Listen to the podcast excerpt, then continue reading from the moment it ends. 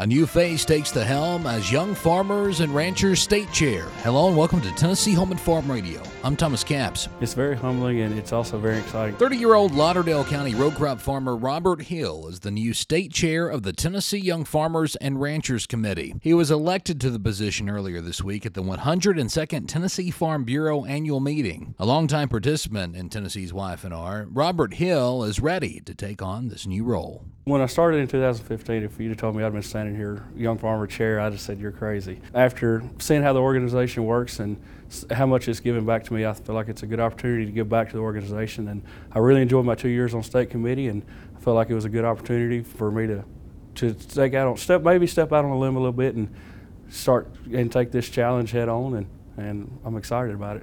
Hill, a fifth generation farmer, currently farms around 2,500 acres of row crops in Lauderdale County. He comes from a legacy of Farm Bureau leaders in his family, as both his father and grandparents were heavily involved in Farm Bureau. Now he wants to give back and continue in the family tradition of being a part of Farm Bureau and making it stronger. Farm Bureau is able to be there and can have boots on the ground in those meetings and in those hearings and helps us keep agriculture at the forefront in Tennessee. I hope we can help to educate our uh, young farmers about what Farm Bureau is. I like to be able to be better prepared to get our get across what young farmers and ranchers is and what the Farm Bureau Federation does for agriculture in the state of Tennessee and also across the nation with uh, the American Farm Bureau.